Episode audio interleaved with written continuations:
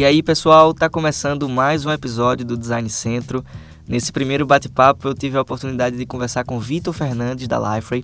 Vitor tem uma trajetória muito massa, né? Ele é um designer que foi formado aqui no Centro Acadêmico do Agreste, em Caruaru, olha só. E que hoje ele é Head de Design na Liferay Cloud, uma das empresas do grupo Liferay, né? Lá em Diamond Bars, na Califórnia, nos Estados Unidos. Então ele é um cara que tem uma experiência enorme. Ele foi o primeiro designer de produto contratado pela Liferay na América Latina. Então ele teve um papel essencial na formação do time de design na empresa, né? E é uma pessoa que tem uma experiência muito vasta, já passou pela área de games, de design gráfico. A gente conversou desde assuntos muito técnicos, assim, no sentido de como replicar o design, como sistematizar os processos de design, até assuntos de como gerir pessoas dentro de um time de design. Então foi uma troca muito massa. E é isso, eu espero que vocês aproveitem. E vale ressaltar que esse episódio, né, foi o episódio que valeu como meu TCC, então eu tenho um orgulho muito grande dele, foi um episódio muito massa e eu agradeço muito ao Vitor por ter participado, por ter contribuído, não só para a comunidade, mas também para essa etapa da minha vida. Então é isso, aproveitem, vamos para o episódio.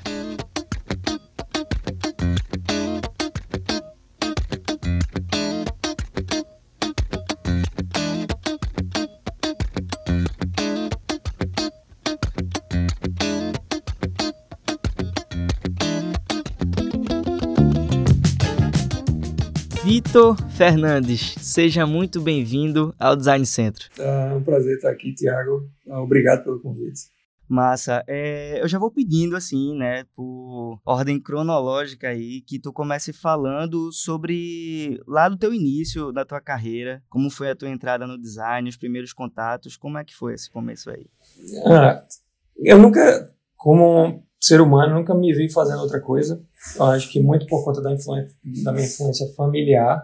Eu tenho um tio que é muito novo, tem 5 anos, talvez mais velho que eu apenas, é quase que um primo, né? E ele teve uma grande influência durante a minha infância, né? Porque ele era uma pessoa muito inventiva, né? Ele futuramente até cursou design na UFPR. E eu vi que ele produzia os próprios jogos quando era criança, ele desenhava as próprias coisas. E eu era observador daquilo tudo. Então, aquilo teve uma grande influência. A outra grande influência foi que um dos meus primeiros brinquedos que eu ganhei do meu pai foi um Atari, né? E daí criou uma relação direta com o design digital a partir daí, né? E a partir de então eu tive um contato, uma curiosidade, um contato talvez muito que conota, tem uma experiência, uma ligação, um vínculo emocional comigo, com a minha infância, que é o mundo dos jogos, né? E foi por isso talvez que eu comecei a praticar a ilustração antes da faculdade, né, de forma como um hobby, né? E futuramente eu optei por design. E eu cursei o design na UFPR em Caruaru como aluno da primeira turma. Sou muito grato por isso, porque teve uma formação um tanto diferente. Eu não tive tantas escolhas, porque naquele tempo a gente tinha um corpo docente que não era tão grande. Então, às vezes, disciplinas ofertadas não eram tantas e a gente precisava simplesmente cursar, a gente não tinha opção. Então, eu acabei tendo um background, construir essa formação com múltiplas bagagens de design industrial, né, de produto, seja design informacional, ou seja de tipografia, ou de indumentária, né, e por aí vai. E isso teve uma influência para toda essa minha trajetória que atualmente se trata de design para o digital, design de produto digital. E a minha entrada foi através dessa curiosidade. Depois, com a faculdade, durante a faculdade eu conheci dois caras, Gabriel Azevedo, de Pernambuco, que é um artista plástico, hoje está em São Paulo como designer, trabalha com design de superfícies, e um outro designer chamado Karamuru Balgarten, que é ilustrador de Recife, não sei exatamente para onde caminha hoje, mas essas duas pessoas me convidaram. A gente morava em Caruaru na época, né? Éramos estudantes, e eles me convidaram para formar um coletivo, um estúdio, né? Para a gente realizar projetos pessoais em conjunto. Porque a gente tinha uma conversa que era comum, tinham valores comuns, talvez, ou existia uma sinergia entre nós. E eu encarei aquilo como uma oportunidade, porque nós éramos a primeira turma de design em Caruaru e não existia tanta oportunidade de trabalho lá, né? Era um uma região que estava em conformação. Então, vamos fazer nossas próprias coisas, né? Já que a oportunidade não está vindo até nós, né? Não está se abrindo facilmente. E aí nós começamos.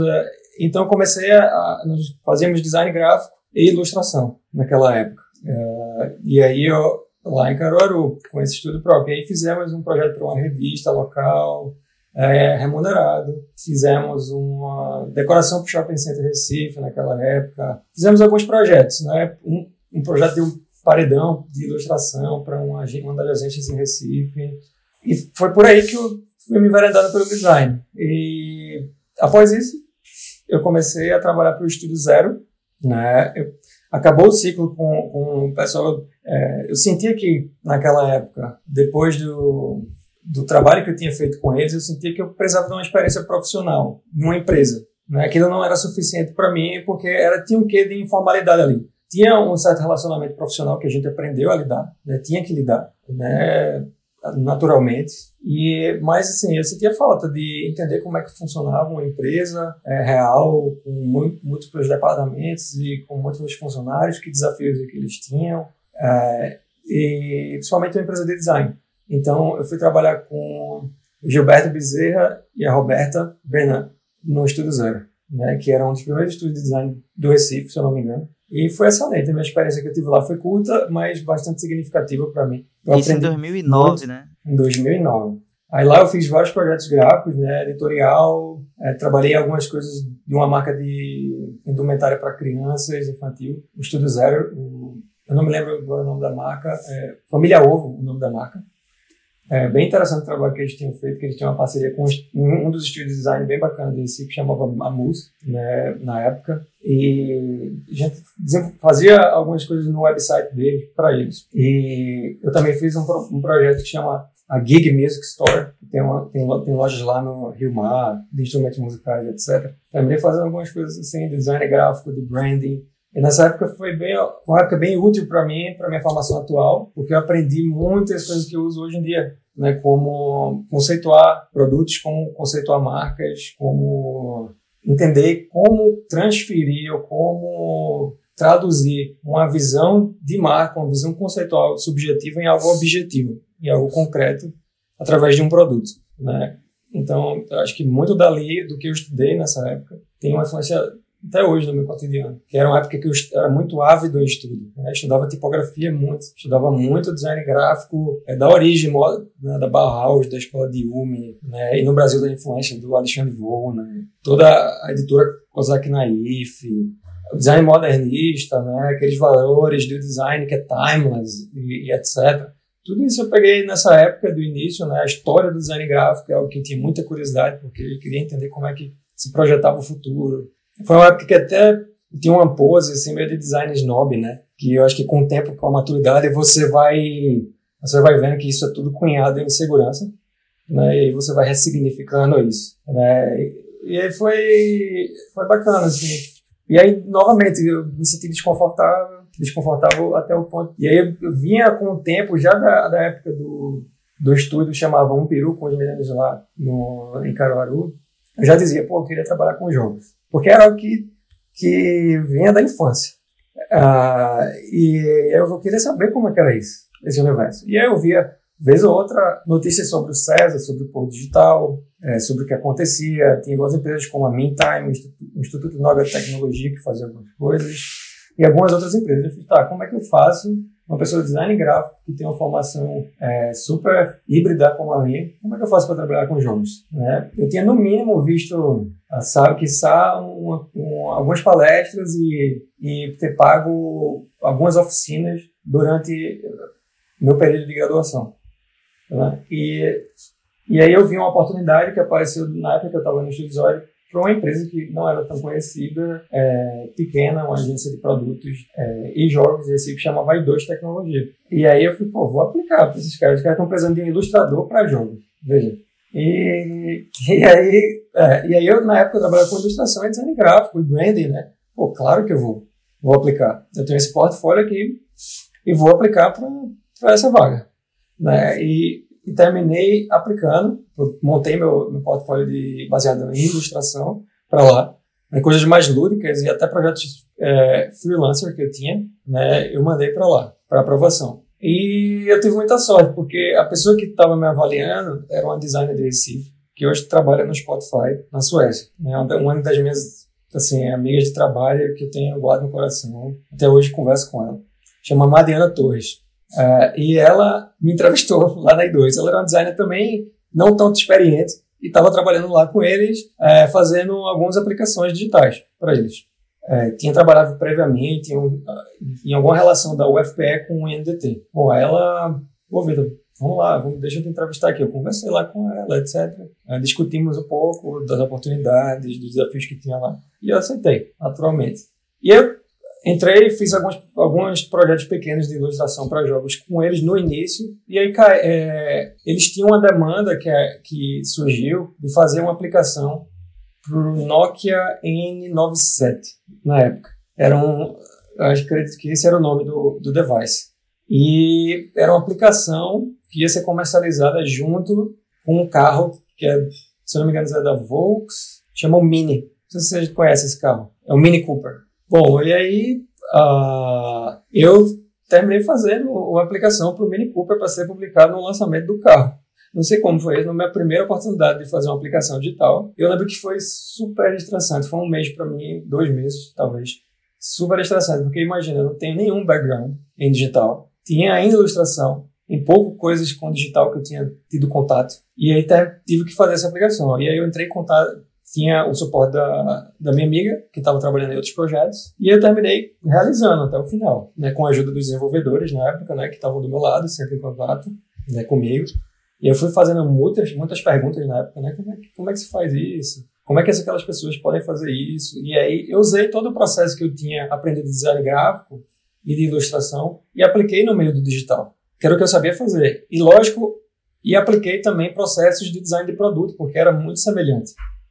Né? Você estava lidando com um produto que era para ser utilizado além de uma interação visual, que é o que o design básico primariamente trabalha. Então, todo o conjunto teórico que eu aprendi de design industrial me foi muito útil nesse processo. E, então, para mim, foi como uma virada de chave, sabe? Eu fiz, caramba, tipo, ao fazer isso, eu consigo aliar o conhecimento teórico que eu tenho de design gráfico com o conhecimento teórico de design de produtos, né? E ainda tenho, talvez, um quê aqui que eu possa utilizar de jogos aqui, de interatividade.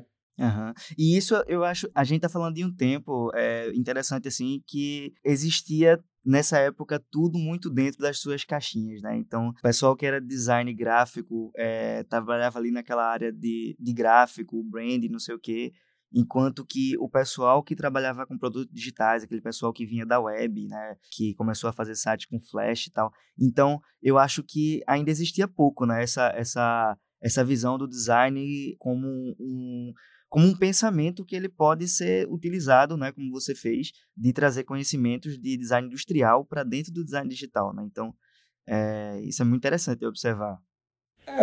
Eu não conhecia muito em profundidade a relação das outras empresas nessa época, mas eu acabei por perceber, hoje, olhando em retrospectiva, consigo perceber que não era tão comum assim como você acabou de descrever, né? Então, talvez tenha sido a vantagem, né, para mim, na época, né, acabou por desaguar dessa maneira o meu destino. Mas aí foi nessa época que eu percebi isso, eu falei, nossa, que coisa fantástica, nossa, agora eu posso realmente utilizar tudo que eu aprendi, eu posso dar sentido a isso. E aí foi quando eu comecei a tomar gosto, a ver os aplicativos, me relacionar diferentemente com os devices móveis, né?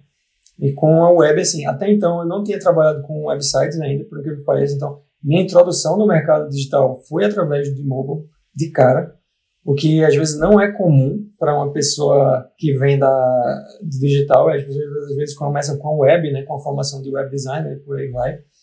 E para mim foi o contrário, né?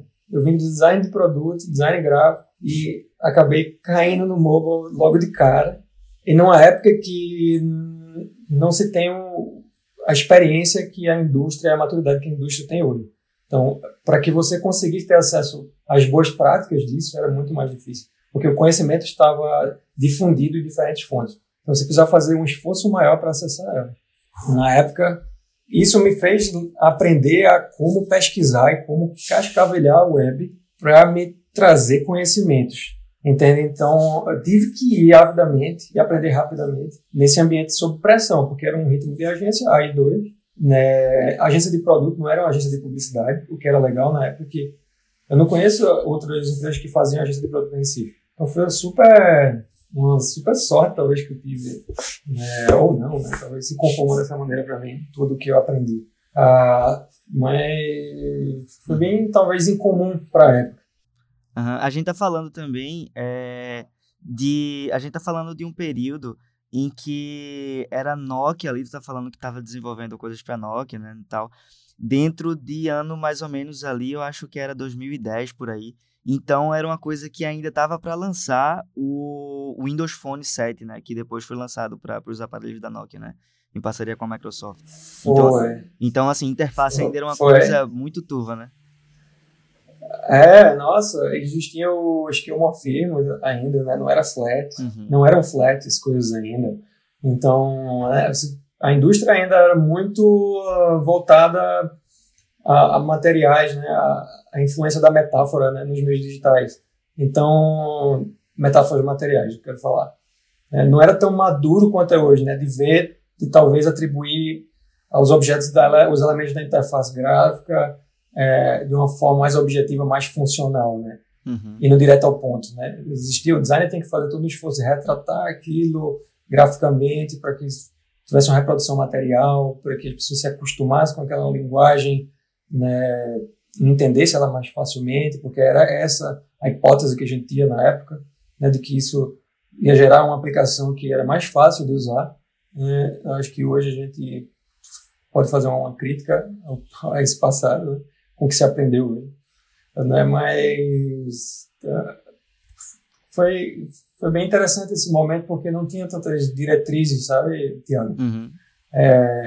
Então, eu aprendi olhando, eu lembro de ter olhado assim, eu aplicava o processo de design gráfico, o processo de design gráfico de produto, você senta, faz uma análise morfológica daquilo que você está trabalhando antes de introduzir, porque você precisa conhecer sobre aquilo que você está fazendo, né? Então, o que foi que eu fiz? Eu entrei em vários aplicativos semelhantes àqueles que tinham sido produzidos, fui atrás, né? Nas lojas, etc., do iPhone e outros aparelhos que tinham na empresa. E olhei, olha, o que tem aqui para a gente fazer de semelhante? Aí comecei a fazer uma análise morfológica. Ia lá no Illustrator da vida e cortava os botões e ia fazendo. E aí entendendo como era construída a interface para um aparelho Nokia, um aparelho, um BlackBerry da vida, um Windows Phone, né? E aí, ainda, os celulares ainda tinham, celulares que eu fiz aplicação que ainda usava o teclado daquele, né, equivalente àquele de computador, né? Que tem um nomezinho que eu esqueci agora.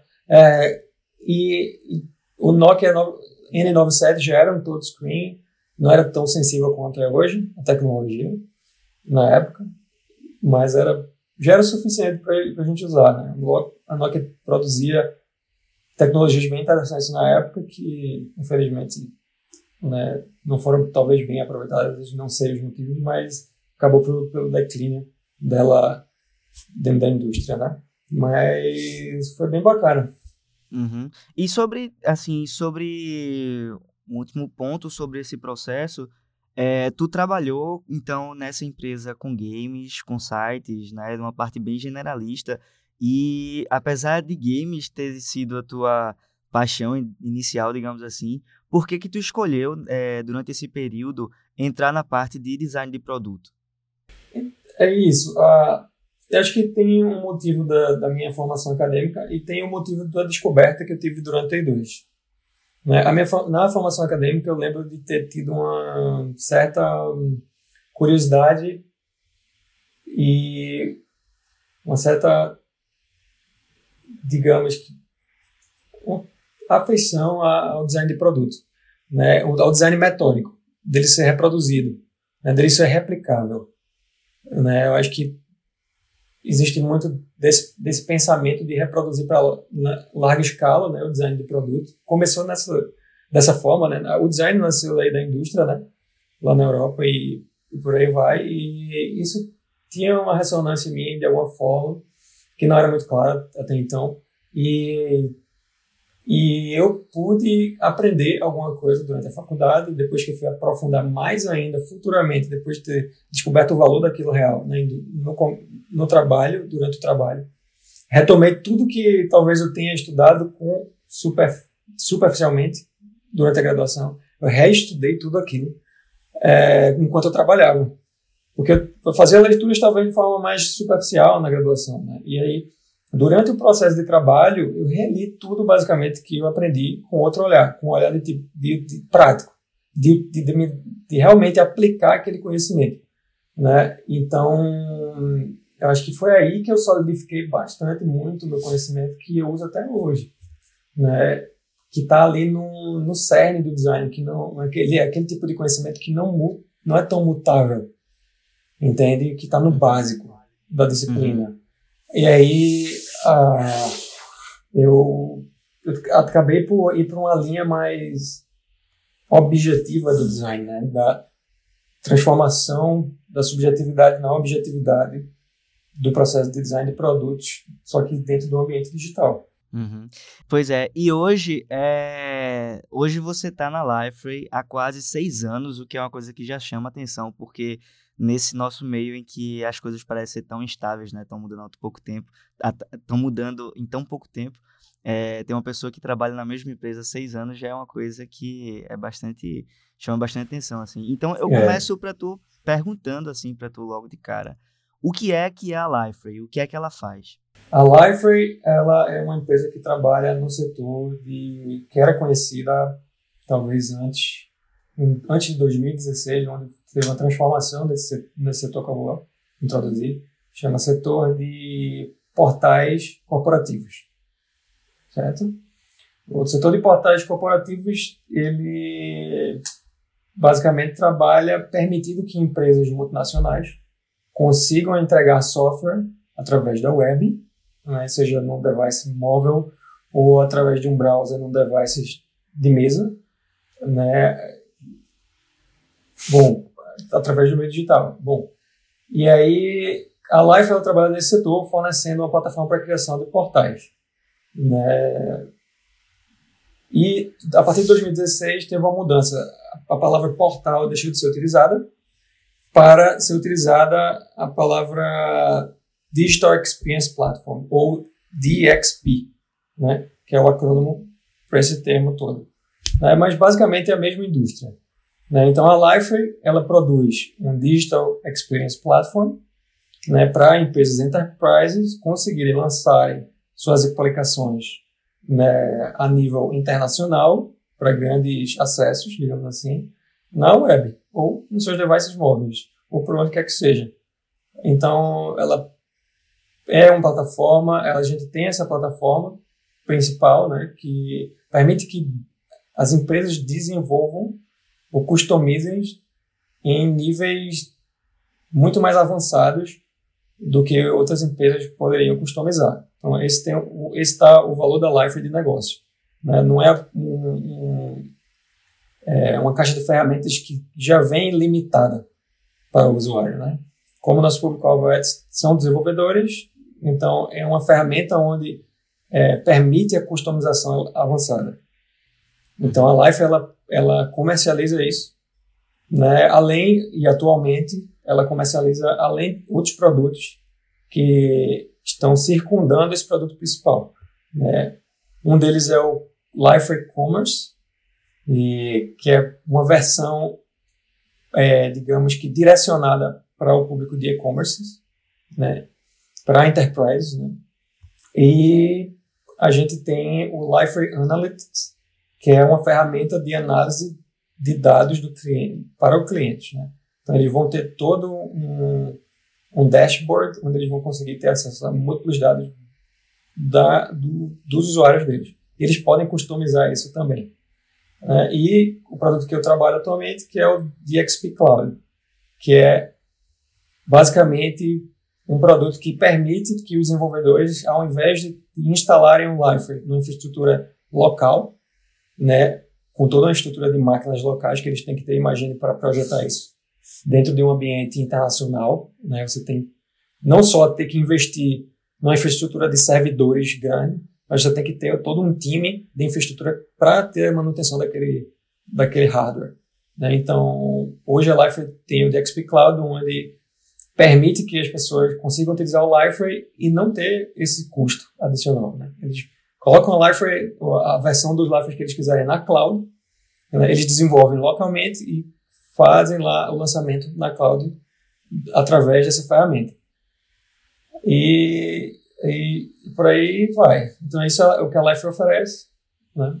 E eu atualmente trabalho para a Liferay, desenvolvendo o design de uma dessas ferramentas. Entendi. E aí eu aproveito... Acabei falando um pouco mais do que você perguntou. Nada. Não, era justamente sobre isso. A gente vai chegar, vai aprofundar mais no produto, mas assim, ainda sobre a tua experiência de entrada na Liferay, né? Tu entrou como Product Designer, né? E foi o primeiro a ser contratado na Liferay Latam, né? Na América Latina, lá em 2013. Então, eu queria que primeiro, assim, tu contasse pra gente seguir como um processo, assim, como é que foi esse começo? Tipo, eu imagino você chegando lá como o primeiro designer contratado na Latam, como que era esse começo? Tipo, tu teve que lidar com um bocado de coisa meio sozinho, né? Como é que foi essa formação da Indy? A minha entrada foi o seguinte, eu trabalhei na I2, né? Eu tinha dito para tu anteriormente, e lá tinha conhecido a Mariana Torres, uma das designers, e a Mariana saiu eventualmente da I2, tinha ido morar em Manaus, etc, tinha voltado, e ela foi trabalhar numa das parcerias com a UFPE, com a Samsung, e aí tinha um braço da Samsung, digamos assim, um laboratório da Samsung dentro da UFPE, né, e ela me convidou para trabalhar lá, né? Depois de talvez um ano e meio na I2 que eu trabalhei, eu fui trabalhar lá com ela. E durante talvez um ano e meio também de projetos com a Samsung e com o UFPE, eu conheci um desenvolvedor que hoje também trabalha na Spotify, chamado Silvio. E o Silvio, ele depois de alguns anos trabalhando na Samsung, ele tinha ido trabalhar para a Liferay, né? E aí ele me indicou para um dos membros executivos da Liferay. Olha, tem um designer muito bom aqui, a gente está tocando essa nova iniciativa para trabalhar com aplicações móveis dentro da Liferay e nosso time precisa de um designer. E ele justificou por que um designer seria necessário dentro do time que eles estavam montando novo, né? Porque até então essas pessoas também do board de diretores da Liferay não precisavam de auxílio nesse momento, precisavam de consultoria de como montar um time, né, eficiente para a Mogo, e ele me indicou. E aí eu fui com uma dessas pessoas, o Bruno Farage, entrou em contato comigo através do LinkedIn, e até então eu não sabia nada da Liferay, o que era Liferay, o que ela fazia, onde que ela era situada em Recife. E eu fui lá, tá, vamos conversar. O Silvio tá lá, ele é meu colega, conheço ele, tenho uma relação próxima com ele. Se ele tá me dizendo que essa é uma empresa que eu posso confiar, que é interessante, vamos lá, por que não? E eu fui conversar com ele, e eu me deparei com um escritório perto da Praça de Casa Forte, ali, num dos empresariais, um escritório pequeno, que não sei quantas pessoas tinham na época, talvez umas 10 ou 12 no escritório de Recife, da Liferay. E ele me explicou depois. Eu me lembro de ter chegado lá de noite para conversar com eles. Não é? E aí terminei, sei lá, cheguei às 9 e saí às meia-noite. Numa conversa que deveria ser informal, se transformou numa entrevista assim, informal, uhum, de modo informal, e eles terminaram gostando por mim. Eu tinha descoberto, depois de um tempo, que eles tinham entrevistado uma bateria de pessoas, nem sabia, nem tinha medido. Uhum. Eles entrevistaram uma bateria de pessoas antes de mim, que nenhum era qualificado, que eles tiveram uma sinergia e que eles tinham essa sinergia comigo. E aí e achavam que era a pessoa qualificada para iniciar o design na Liferay, né? E aqui na América Latina, e em começar através dessa equipe nova que eles estavam montando, que é a equipe de mobile, né? Até então. A Liferay tinha muito interesse nessa época em investir em mobile, porque eles estavam ainda trabalhando no seu primeiro SDK para mobile, que permitia que os clientes da Liferay pudessem conectar as suas plataformas na web com seus apps mobile, e aí criar suas próprias aplicações.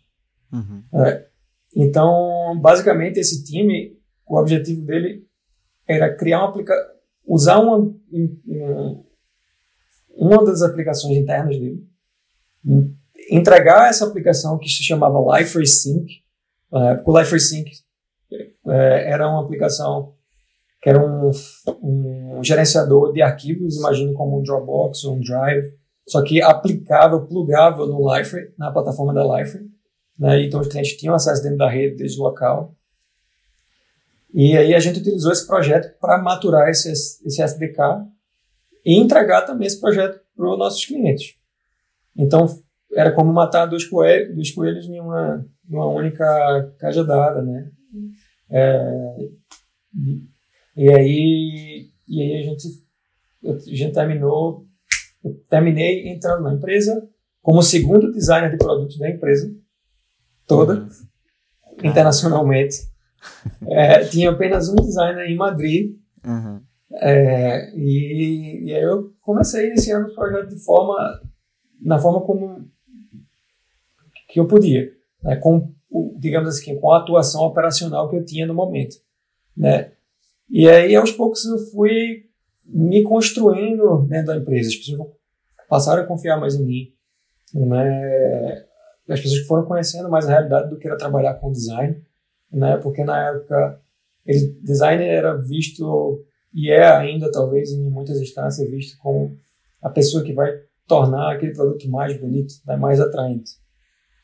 E aí até eles perceberem naturalmente durante o processo que muitas das decisões de design de produto eles não estão no nível estético.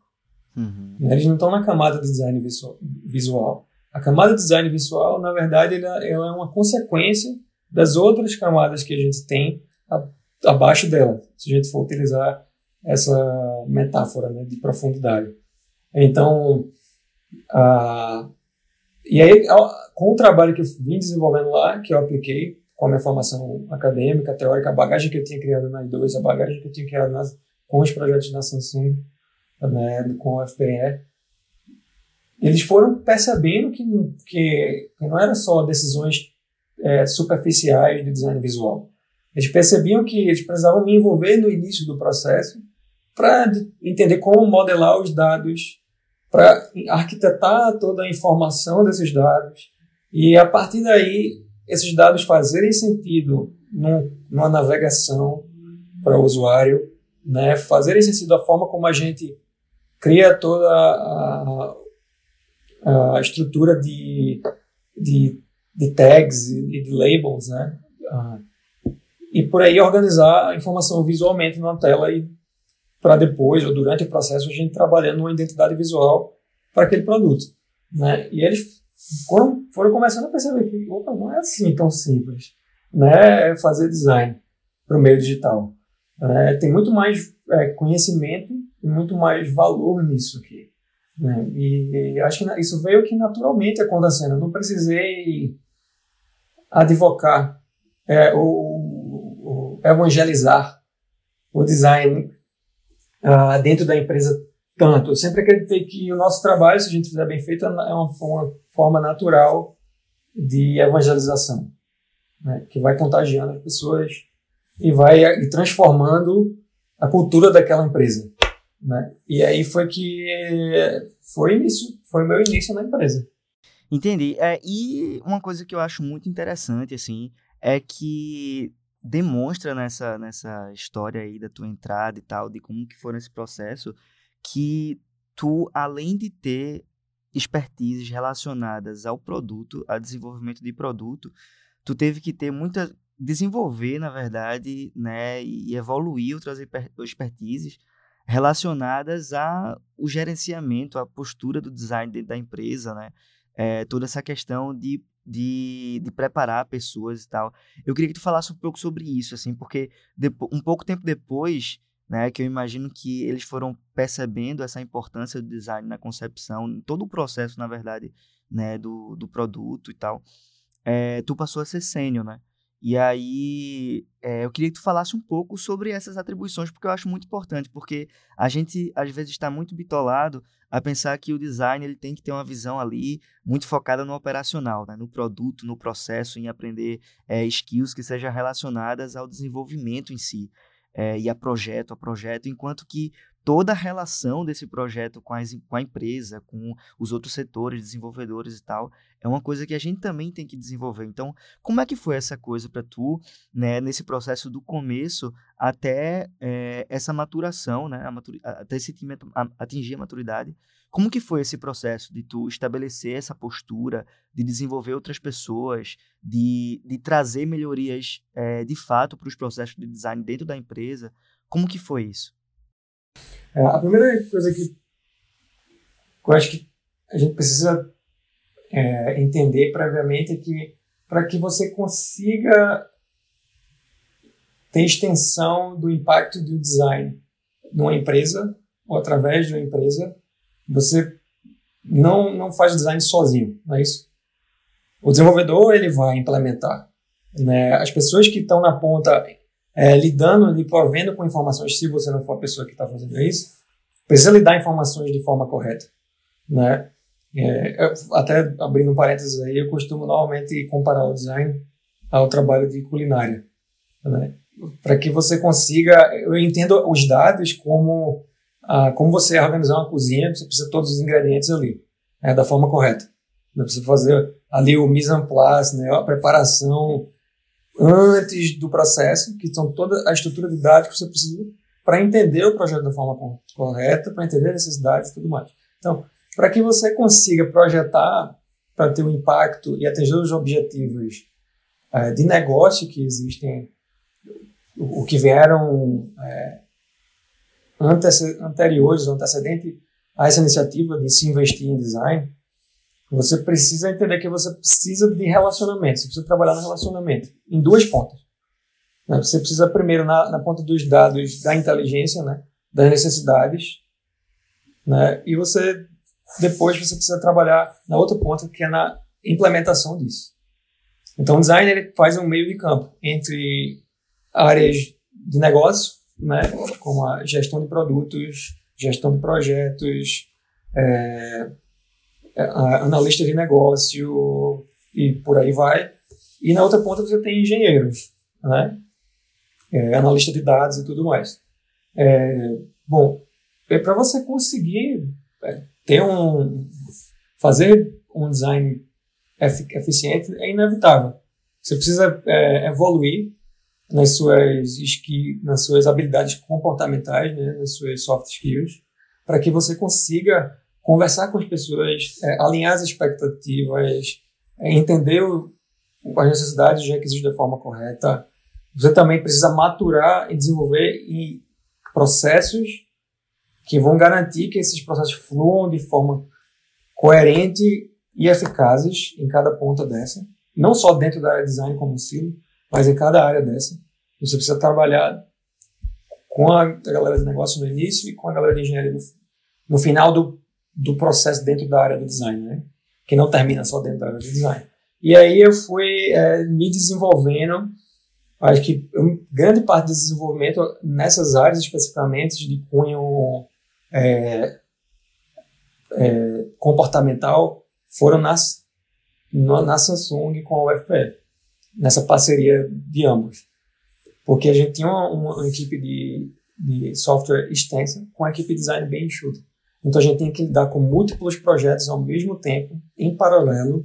E eu, naturalmente, acabei sendo um dos líderes de design lá na época, por conta de várias coisas que aconteceram lá na minha carreira durante o meu processo lá. E eu aprendi bastante naquela época, porque eu tinha demandas, muitas demandas ao mesmo tempo, para coordenar uma equipe de designers que não eram tão seniors assim. Então, eu precisei me desenvolver muito nesse sentido de como ser eficiente para eu gerenciar a mim mesmo e gerenciar outras pessoas, ao passo que eu ensino a elas como fazer design. E tem que entregar rápido e tem que entregar com qualidade. De outra maneira, esse investimento aqui não vai acontecer mais. Esse investimento que está aqui em Recife vai para um outro lugar, né? Porque as pessoas só investem se aquilo estiver dando resultado. E na Samsung eu acabei que eu recebi 2 treinamentos que marcaram assim, muito assim, minha carreira. Que um foi em gestão de projetos ágeis, pago pela Samsung, né? E aí veio um treinamento, não lembro, de Santa Catarina ou de São Paulo, uma empresa, uma parceria, e eles deram treinamento para os líderes que a gente tinha localmente. E eu participei desse treinamento e assim, foi a primeira vez que eu lidava com conhecimento de outras áreas, digamos assim. Eu tive que somar conhecimentos em mim de outras áreas, entende? É claro que eu tinha aprendido um pouco de engenharia de software, trabalhando lado a lado com engenheiros, tanto durante a I2 quanto durante a Samsung, né? Porque para se comunicar com eles eficientemente, ou você aprende essas áreas, ou a comunicação vai ser difícil, porque alguém tem que fazer o meio de campo aí, seja você ou eles vão aprender design, ou você vai aprender um pouco de engenharia de software, ou de ciência da computação. Então, sempre eu encorajava aos dois lados. Eu sempre ensinava aos desenvolvedores design, e eles, em contrapartida, a gente fazia um acordo. Eu ensino aqui um pouco de engenharia, né, e aí a gente vai aprendendo junto. E aí foi legal, porque isso construiu uma relação boa, né, com as pessoas de aprendizagem, né? Não ficava, e aí cada um desmistificava o que era uma área, o que um era a área do outro e tudo mais. Isso tem um impacto tremendo assim, também na remuneração do designer dentro da empresa, que normalmente é menor que a dos engenheiros, e que na Life hoje em dia, por exemplo, depois desses 6 anos de trabalho, não é o mesmo salário. Uhum. Tá entendendo? Então, por quê? Porque a gente fez esse trabalho de desmistificação da área, né, durante ao longo desses anos. Então, eu trabalhei e recebi um treinamento na Samsung de gestão de projetos, que eu uso coisas até hoje, e aprendi mais, né, ao longo dessa carreira, além da Samsung. E aprendi também um outro que era voltado à gestão de pessoas em si, né, que era um curso de gestão de liderança situacional. Nossa, esse curso foi, assim, eu recomendo a qualquer pessoa que está na gestão estudar a liderança situacional, porque, é assim, foi um divisor de águas para mim, porque foi quando eu comecei fui introduzido a um corpo de conhecimento que eu não tinha de psicologia, porque a liderança situacional é baseada em teorias da psicologia, aplicada ao mundo dos negócios. Então, você tinha ali, sei lá, pirâmide de Maslow, sabe, aplicado à gestão. E aí eu comecei a entender que a maturidade não é algo estático, como normalmente as pessoas falam. Normalmente as pessoas falam assim, né? Aquele cara é maduro, e aquele cara é menino. Uhum. E não é assim. A maturidade, ela varia conforme ao nível de estresse que você tem, e por aí vai. Tem uma série de fatores que alteram o seu nível de maturidade. Eu posso dar um exemplo simples aqui que você vai entender. Pô, eu vou me usar como exemplo. Vamos dizer que meu pai faleceu hoje. Meu nível de maturidade vai para baixo. Entende? Por quê? Eu vou precisar, se eu tiver que continuar nesse período em que meu pai faleceu, eu vou precisar de uma direção mais próxima de mim. De uma liderança que me diga o que fazer. Porque eu não vou ter capacidade de autonomia nesse momento. Tá entendendo? Então, a liderança situacional, ela lida com as situações diferentes, né? E é uma teoria que ele engloba 4 quadrantes, e aí cada quadrante tem uma forma de agir. Então, o líder aprende a agir conforme o nível de maturidade que a pessoa está naquele momento. Então, eu comecei a aprender que eu precisava conhecer dos indivíduos para além do trabalho, para que eles pudessem ter uma performance de nível elevada. Uhum. Então, para eu fazer com que os designers que estão trabalhando comigo eles tenham, sejam mais eficientes, eu preciso conhecer eles. E eu preciso ter acesso a conhecimentos que a empresa, por vias tradicionais, não vão me dar. E aí que eu comecei a experimentar, do tipo, fazer reuniões com os designers de forma mais informal para entender como é que ele estava na casa dele, como é que era a relação com a mãe dele, como é que era a relação com o pai dele, quais os problemas que esse cara tinha, quais os desafios que ele estava vivendo naquele momento, por que ele chegou, sei lá, com aquela cara fechada naquele dia, por que naquele dia ele chegou com super alegre. E eu começava a entender aquilo, né? Estudava o cara como se estivesse ele usando um produto, sabe? Uhum. Assim, eu meio que misturava, combinava conhecimentos. E aí eu comecei a entender a relação de causa e efeito que essas coisas tinham na produção do design. E naturalmente isso me levou a me relacionar não só com design, mas com outras áreas também. Né? Eu comecei a ver que o desenvolvedor chegou ali na sala, ou o gestor de produto, claramente com a cara irritada. Vamos trocar uma ideia com esse cara. Né? O que é que tá rolando? E quando você vê, você descobre que não tem nada a ver com o trabalho. É, às vezes, sei lá, o cara tá com a dor nas costas alguma coisa aconteceu com o relacionamento com a esposa. Uhum. E muita gente fica, às vezes, contamina o ambiente, né? Porque as pessoas não querem lidar com o desconhecido, na verdade. Não querem lidar com o desconhecido. Então, elas não querem conversar uma com a outra. Já pensa logo que é consigo mesmo, um problema que não sei o que lá. E aí, eu fui aprendendo que, não, peraí, porra, para desmistificar isso aqui, eu preciso que as pessoas conversem entre si, né? Sim. Para que elas entendam, criem uma conexão com as outras e tudo mais. E aí, eu fui entendendo que precisava, além que eu tivesse uma relação com elas, que eles tivessem uma relação entre si. E aí eu promovi relações entre as pessoas meio que sem que elas percebessem. Caramba. Entende? Ah. Eu ia lá, ia fazendo, ligando as pontas aqui e etc. Fulaninho, ficaninho, aí soltavam uma informação aqui para outra que a pessoa não sabia, a pessoa ia lá falar com outro. Tu sabia que aquele cara gostava disso? E que tinha, às vezes a pessoa do outro lado da sala não sabia que aquele cara tinha interesse em comum com o outro. E aí eu conhecendo isso.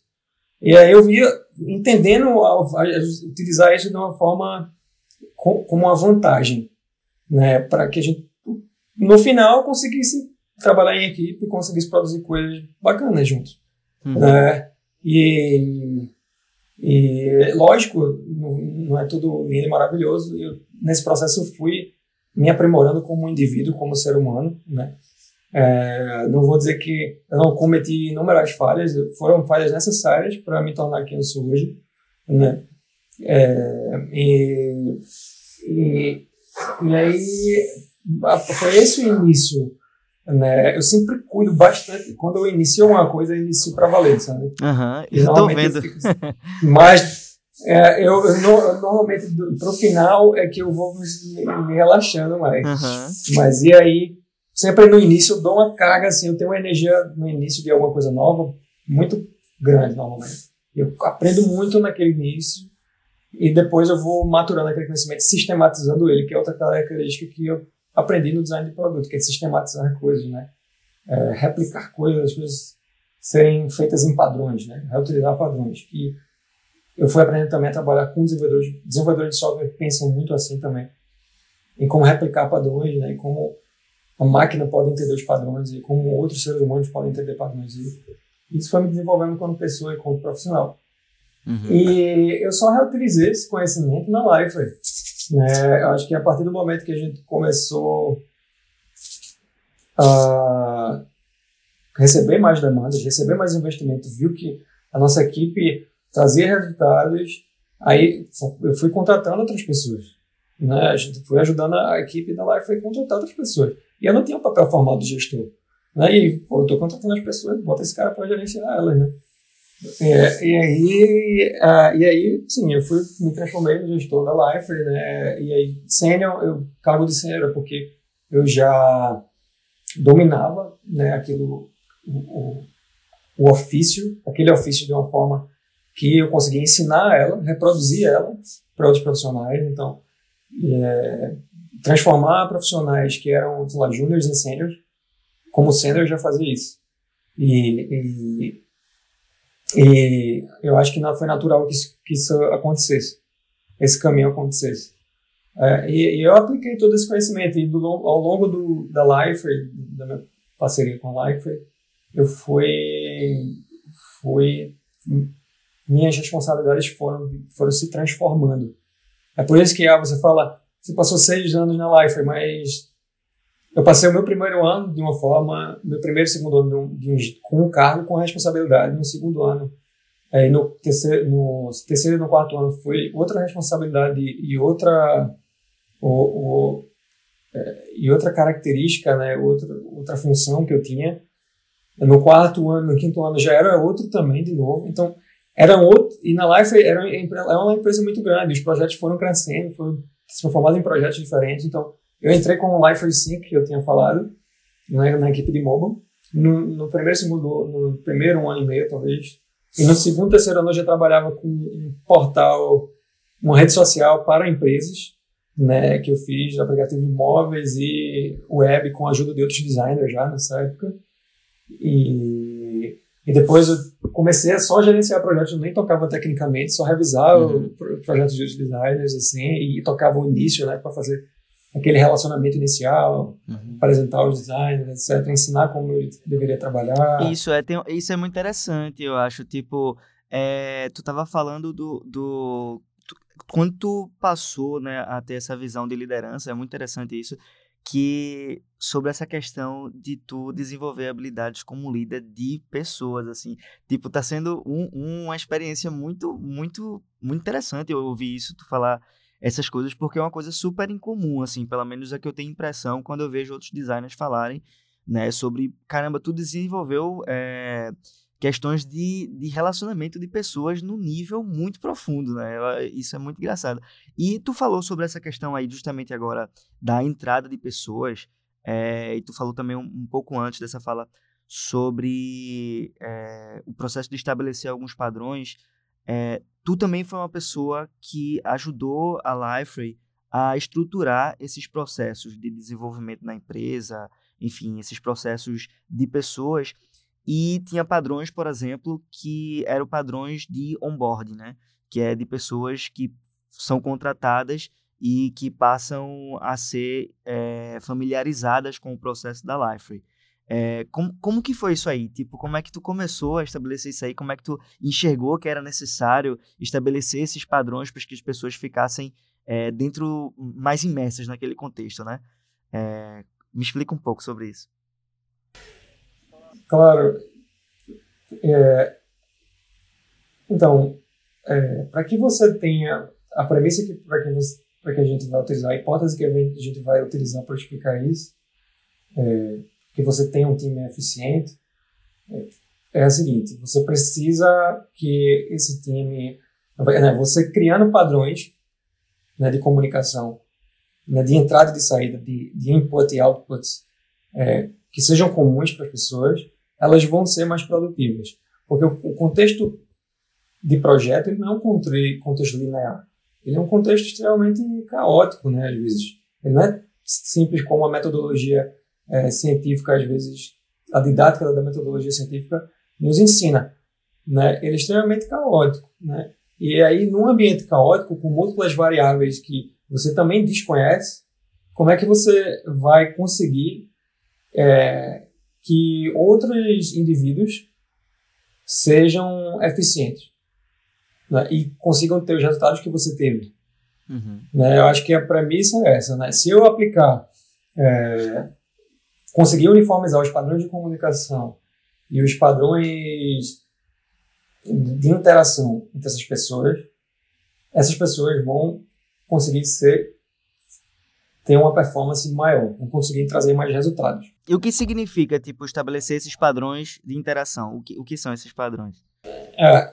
Então, vamos lá.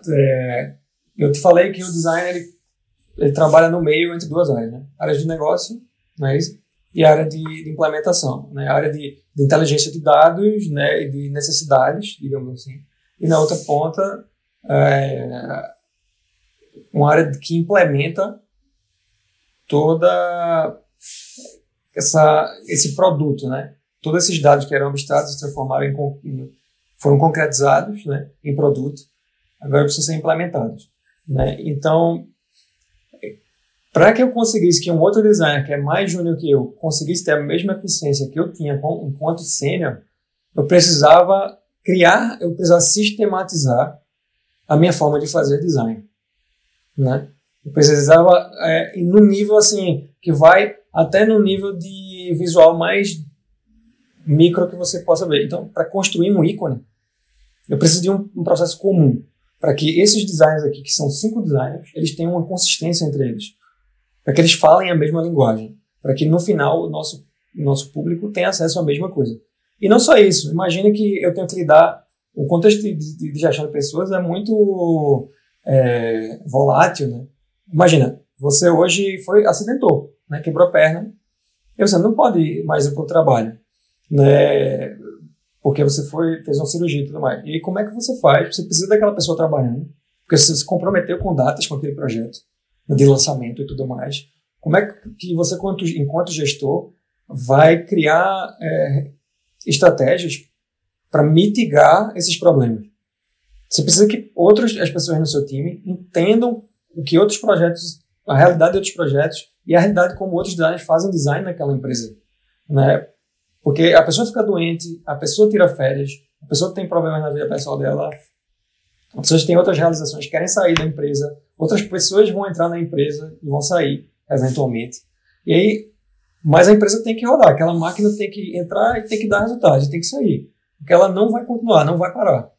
Ela não vai parar de produzir. Então, é a partir daí que nasce a necessidade da gente sistematizar o conhecimento, né? E, basicamente, um ser humano, ele recebe dados e ele recebe comunicação e comunica, né? Então, é basicamente isso. Tudo se trata de comunicação, no final.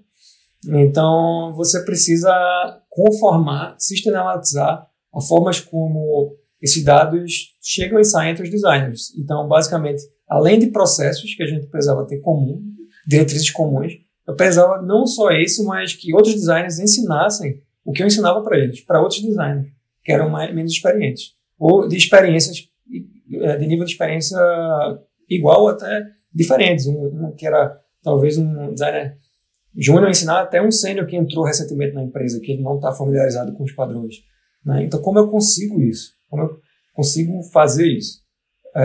Então, eu comecei o processo de construção de ícones. Eu criei todo o design hoje, e até hoje eu não vi ninguém fazer desse jeito que eu faço, e não foi também compartilhado por mim na comunidade. Então, é uma das coisas que quando as pessoas vêm trabalhar comigo, as pessoas ficam, pô, é assim que tu faz? Nossa, que interessante, eu nunca vi isso na minha vida. Uhum.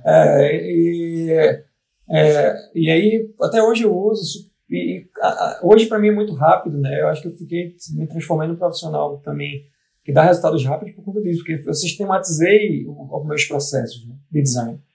Então, eles se tornam mais rápidos e eficientes conforme o tempo. Uhum. Porque você vai trabalhando, a partir do momento que você ganha familiaridade com o processo, você vai aprimorando ele pouquinho a pouquinho, a nível de segundo a segundo. Você vai ganhando segundo a segundo todo dia.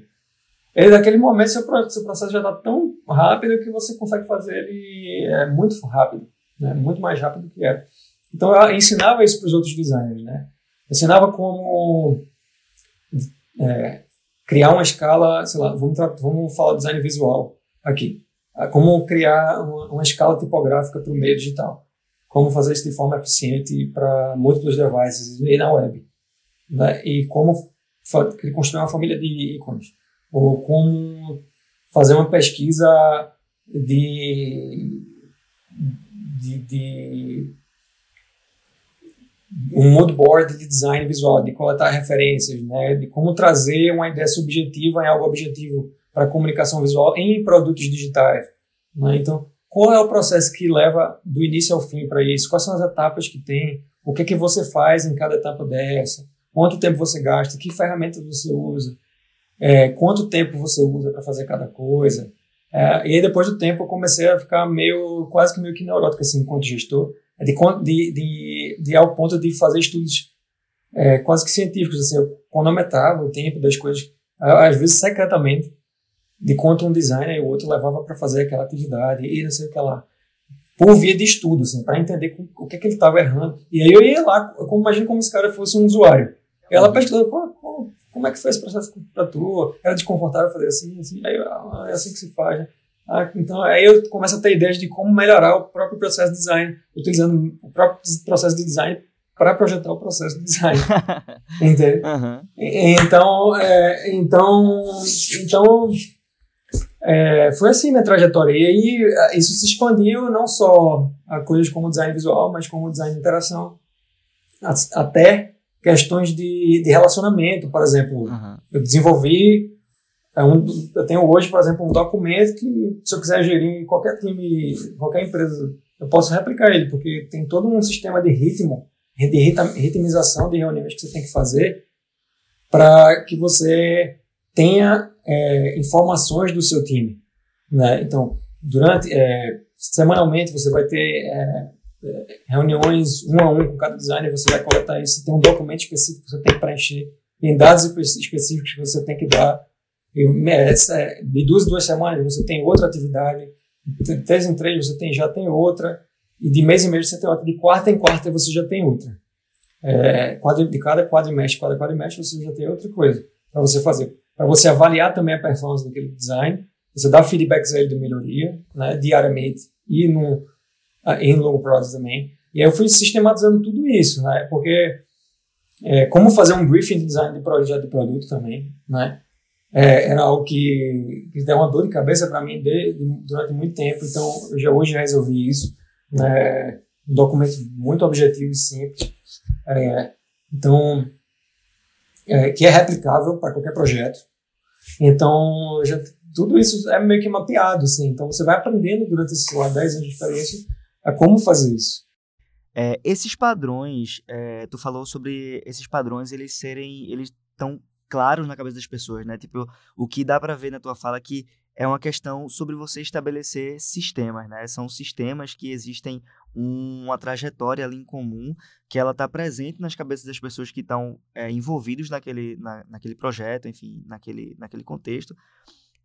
Só que, assim, embora esse sistema, eu entendo, sim, que ele garanta a replicação desse sistema, ela garanta uma celeridade no processo e garanta uma maior chance de eficiência do projeto. O que eu perguntar é o seguinte, tipo, quando você está fazendo, né, no processo de design, existem algumas variáveis dentro desse contexto, que seria o seguinte: existe a variável, por exemplo, do entendimento das pessoas perante aqueles problemas, perante aquilo que tem que ser feito, e existe também questões variáveis sobre a realidade de cada projeto, né? Tem um projeto que ele tem suas especificações, suas questões específicas que tem que ser resolvida e que cada um vai entender, de repente, de alguma forma que seja melhor. Então, como é que isso é balanceado, assim? Como é que se pega esses padrões, esses sistemas, eles são replicados, né, nos pensamentos das pessoas de uma forma, né? Mas como é que é balanceado isso na adequação com essas variáveis? O que eu acabei de falar para você, ele cobre problemas de variações, problemas não dinâmicos, né, de problemas estáticos.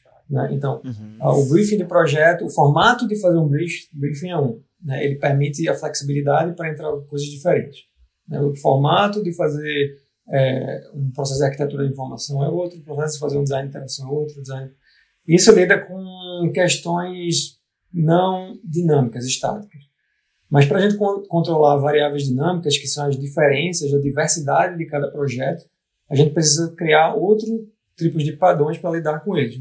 E uma das coisas que foram, assim, muito úteis dentro da equipe de design que eu montei na Liferay era uma reunião semanal que a gente chamava o feedback session, né? E aí, um dia por semana, a gente elegia, inicialmente começou comigo, mas futuramente a gente elegia um facilitador, né? E aí, essas pessoas, eles eram responsáveis por montar essa reunião, né, coletar, e em cada designer ele tinha que no início fazer quase que instituído, assim, obrigatoriamente ele compartilhar o que ele estava fazendo naquele momento, né? E aí eu criava um canal de informação onde todos os designers meio que, eles não sabiam a fundo cada problema, mas eles sabiam o que é que estava rolando naqueles projetos, qual era o cenário daqueles projetos, né? Quais as dificuldades que cada um estava passando, o que é que era legal em cada projeto daquele, e tudo mais. E aí ficava, para mim, até fácil transicionar designers de um projeto para outro, porque eles já estavam familiarizados, né, com os problemas daquela outra pessoa e com aquelas pessoas que aquela outra pessoa lidava, porque as pessoas já utilizavam os nomes, né, já falavam em nome próprio ali, já citavam outros indivíduos, e aí você ia naturalmente, além do conhecimento técnico que era talvez imutável, não dinâmico ali, você tinha um corpo dinâmico que era a especificação de cada projeto, correndo ali entre os designers, né? E aí foi por essa maneira, por essa via que eu consegui resolver esse problema. Eu não criei esse formato, né? Esse formato foi criado através de algumas referências no time do design do Facebook, que eles usavam isso lá, não sei de que forma, mas eu aproveitei dessa maneira dentro da Liferay. E eu lembro que o Shopify também utilizava isso, entre outros times de design que faziam isso. E depois outros times que vieram fazer isso, a gente começou talvez até antes de muita gente. Então, foi dessa forma que a gente foi controlando e mitigando esses problemas, né? Porque isso é um problema de fato, né? Como eu te falei, imagina, para esse design sair de férias, o simplesmente pede demissão, né? A gente precisa rapidamente repor isso, né? A gente precisa ter estratégias para amortecer o impacto disso, não é isso? Para conseguir entregar, para conseguir dar resultado. Então era assim que a gente conseguia lidar com variáveis diferentes. Além disso, eu tinha outras estratégias também. Por exemplo, nós tínhamos designers mais júniores e outros mais sêniores lidando com projetos diferentes. Então, as dificuldades, elas são variáveis de acordo com o nível de experiência que aquele designer tem com aquela realidade, né? Então, se você tem um designer mais sênior que já trabalhou, teve uma experiência prévia com aquele tipo de projeto, naturalmente ele vai ter uma performance maior naquele cenário, né? E nem sempre eu vou conseguir alocar aquele designer naquele cenário, porque não é unilateralmente que eu vou avaliar a permanência do designer no projeto pela experiência prévia dele, né? Você tem, às vezes, a vontade do designer que ele tem de trabalhar com aquilo ou não, né? Tem que respeitar também o outro lado da moeda. Não é só o lado da empresa, para que você mantenha pessoas motivadas na equipe, né? Então eu criava estratégias, por exemplo, a gente tinha uma sessão de pair designing, né? Que de fazer design em par, né? E aí o design em par consistia de você... Um designer mais experiente, ele ia fazer executar o mesmo programa de design com outro designer par a par. E um designer, ele vai simplesmente observar um designer por 10 minutos, por 10, 15 minutos, vai só observar calado, ele fazendo, e em 15, 15 minutos a gente vai trocar. E o outro vai continuar a partir de outro usuário. Então você está usando apenas um computador e você vai trocando. Isso também foi inspirado através de práticas de programação, né, que se chama Pair Development, se eu não me engano, né? Então a gente reutilizou isso para o design. E foi assim, trouxe benefícios fantásticos, gente, né? Era difícil de executar, porque a gente precisava sempre de um recurso a mais para conseguir fazer isso, mas a gente conseguiu algumas vezes, e foi excelente, né? Para vários cenários a gente conseguiu mitigar muitos problemas.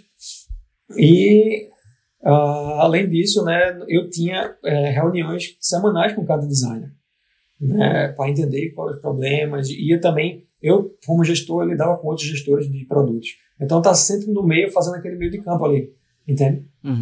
Além de falar com todos os designers, eu estava falando com todos os líderes de projeto de cada time, e aí isso me dava um conhecimento de como aquele designer estava trabalhando ali, quais as dificuldades que ele tinha, e como eu, como pessoa mais experiente, podia ajudar ele a vencer aqueles obstáculos, como ensinar ele, em que momento eu deveria entrar para tecnicamente auxiliar ele ou não, e por aí vai. E aí foi assim que a gente foi expandindo o time de design em Recife. Chegaram, sei lá, talvez 8 designers, comigo 9, na época que a gente tinha mais design. E um deles foi o Felipe, que você conhece. Sim. Que foi a pessoa que me ligou para essa entrevista. O Felipe, eu ensinei ele, foi meu discípulo em gestão de design também. Uhum. Eu passei a ensinar não só o design, mas a gestão. Sim.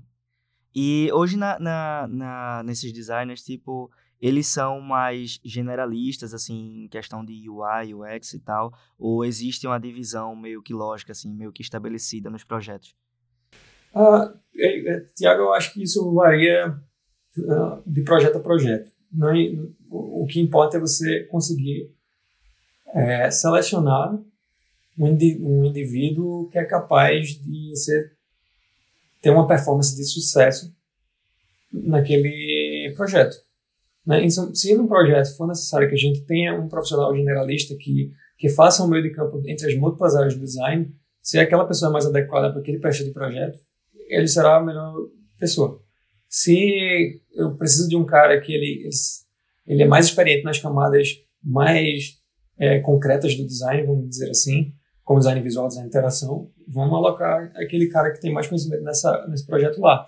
Se ele é um cara que ele tem um conhecimento mais de engenharia de usabilidade, de pesquisa com usuários, da arquitetura de informação, vamos alocar ele lá. Se o problema de design não é nem técnico, e sim de lidar com pessoas, ou da gestão do design em si de um projeto, a gente coloca outro perfil lá. Não é? E aí, por um grande parte do time de design que eu tive prazer de montar na Liferay, eram generalistas, devido também ao número limitado de investimento que a gente tinha. Né? Eu acho que é natural.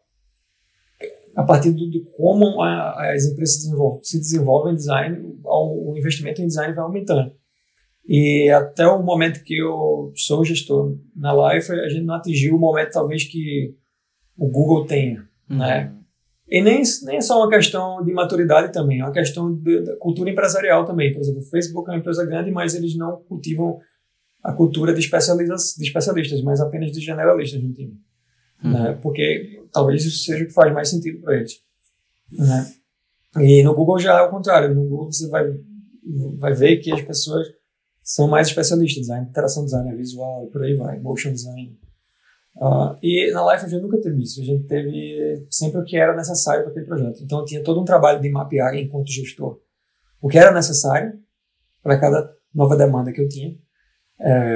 E eu atribuía o design mais adequado para aquela demanda.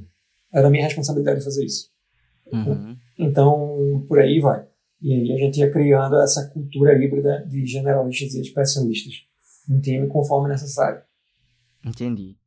Massa. E hoje, na Califórnia, conta um pouco sobre como é que é o teu trabalho. Qual é o teu papel hoje dentro da Liferay na Califórnia? Bom, eu estava com a minha vida um tanto confortável em Recife, enquanto gestor de design na Liferay. E eu tinha já trabalhado... Enquanto gestor, eu não tinha atribuições técnicas fixas em um projeto. Eu precisava ter esse teor de flexibilidade na minha atuação. E durante esse tempo eu tive o prazer de trabalhar em um dos projetos de um dos fundadores da Liferay Latin America, projeto individual dele que tinha ambições de transformar o negócio da Liferay. Né? Ele queria mudar o jeito que a Liferay comercializava o Liferay. Né? E aí, basicamente, eu trabalhei nesse projeto particular dele do início, enquanto o projeto nem tinha nome, até o momento que esse projeto virou um laboratório numa empresa que se chamou WeDeploy, né? Até o fim desse projeto, até o ponto que esse projeto foi incorporado dentro do portfólio oficial da Liferay de produtos. Então eu desenvolvi esse projeto enquanto ele era uma startup, até hoje ele está num processo de transformação, numa end-up, né? No final lá do curso, né? De começar a estratificar e estruturar os processos dessa empresa. Né? E o design vai junto desse meio. Né? Então, eu tive o prazer de trabalhar, eu trabalhava assim, esporadicamente, num ano eu viajava para cá, 2 meses, um mês, durante um ano. E eu trabalhava nesse projeto, nunca fui satisfeito com esse projeto. Durante esse momento, Porque não dá para você fazer um design eficiente, efetivo, se você trabalhando como designer, um designer num projeto um mês num ano, 2 meses num ano. Evidentemente, o projeto ia ter inconsistências de usabilidade, inconsistências de design visual e em qualquer camada do design ia ter problemas. Fora que esse time era um time que não tinha aproximação nenhuma com a cultura que eu tinha desenvolvido na Liferay. Isso é engraçado na Liferay, também é algo que me interessa, é que muitos times têm culturas distintas. A Liferay não tem uma cultura única que permeia a Liferay. Então a Liferay, como ela é uma empresa bem horizontal na sua forma de gestão, ela não é vertical, ela permite que muitos times tenham uma cultura independente uns dos outros.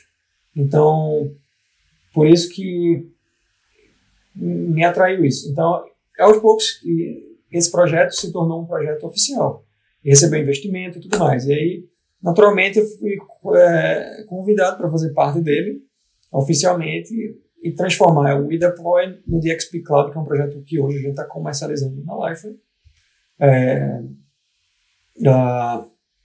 E eu vim morar aqui e hoje meu título oficial é Head of Design na Liferay Cloud, que é uma empresa dentro do grupo Liferay que cuida desse produto da Liferay, que capacita a Liferay em vender o DXP diretamente na cloud, permitindo que os clientes não precisem investir numa infraestrutura local e numa equipe de IT local, por exemplo, dentro das empresas deles, e ainda assim entregar software a nível internacional de forma segura e confiável, né? Então,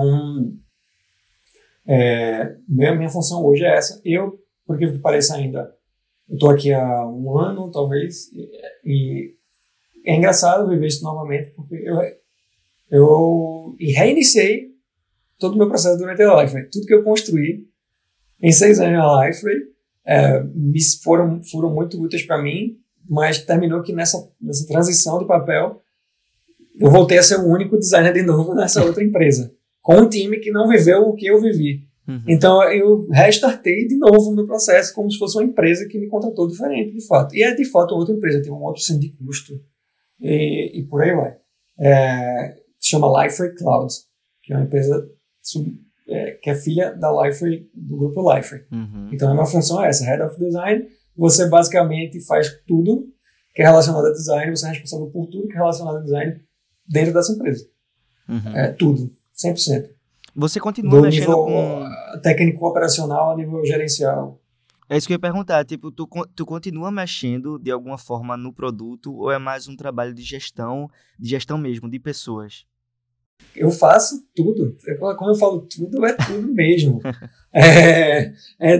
Do ícone à gestão do design em si, a fazer briefing e educar pessoas que estão do meu lado e tudo, assim. Eu não tenho, sabe, Tiago, eu não tenho... Eu sou uma pessoa, um tipo de líder muito hands-on, muito sujar as mãos mesmo, sabe? Foi assim que eu aprendi na academia. Eu aprendi que design... Para você fazer bom design, você não pode se distanciar do design.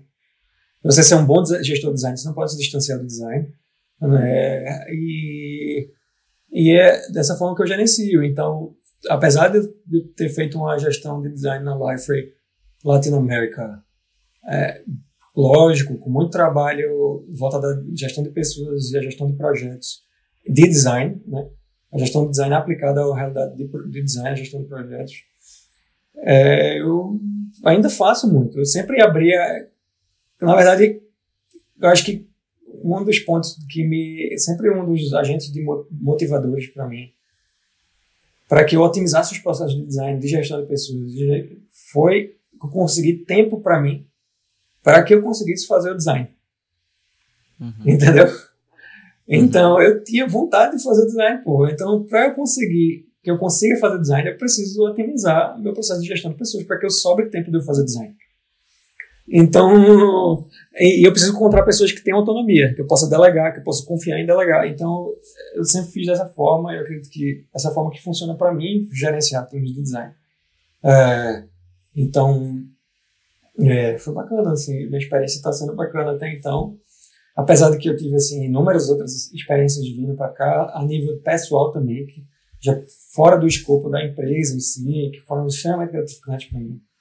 Eu ter vindo para cá nesse ano, talvez um ano e meio já que eu estou aqui. E eu recomendo completamente, assim, sair sempre da sua zona de conforto, que é o que eu terminei fazendo todos esses anos. Está muito confortável, então vamos lá para outro desafio.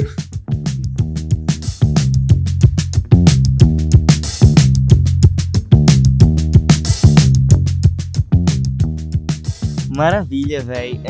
E uma coisa assim que, saindo um pouco agora desse foco assim, então lá foi falando mais um pouco sobre tu assim, apesar de tu já ter falado isso, né, ao longo de toda a conversa sobre o design, ele ter atribuições, ele ter conhecimentos diversos, né? E eu lembrei de uma fala do Felipe Memória, eu acho que tu sabe quem é, né, da Working Co. Ele deu uma entrevista no UX Lab e ele falou uma coisa muito interessante, assim, porque Felipe Memória, ele tem uma relação muito, muito próxima da arquitetura, né? Ele já falou uma vez que os pais deles eram arquitetos e tal. E ele falou muito sobre isso, até pelo design ser uma disciplina, né? Uma disciplina oficial, digamos assim, relativamente nova, acaba que a gente tem que sempre estar buscando ganchos em outras disciplinas, né? Então, na arquitetura, por exemplo. E eu ao longo da tua fala, eu vi isso se repetir muitas vezes, né? Eu não fazia ideia da profundidade desse teu conhecimento com a questão da gestão de pessoas a nível de psicologia até, que é muito, muito massa isso. E eu vi, assim, tu falar uma coisa... tem uma frase assim no teu LinkedIn que é sobre desenvolver uma visão holística do design, né? E que eu imagino que esteja totalmente relacionada a isso. Então, queria que tu desse uma pincelada sobre isso, assim, só de uma forma mais explicativa, assim, o que é desenvolver uma visão holística do design? Para que você consiga... ser eficiente, como a gente vem falando aqui durante toda essa conversa, ser eficiente no design do produto, você precisa ter uma visão de completude do processo de design.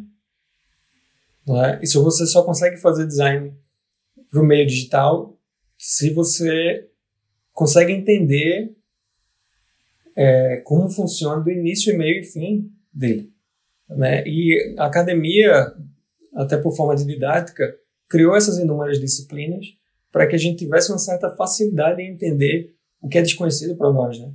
E aí deu nomes de design visual, design de interação, arquitetura de informação, design de navegação, design de informação, e por aí vai, e inúmeras disciplinas. Então, quando se trata de uma visão holística, o que eu quero dizer é que você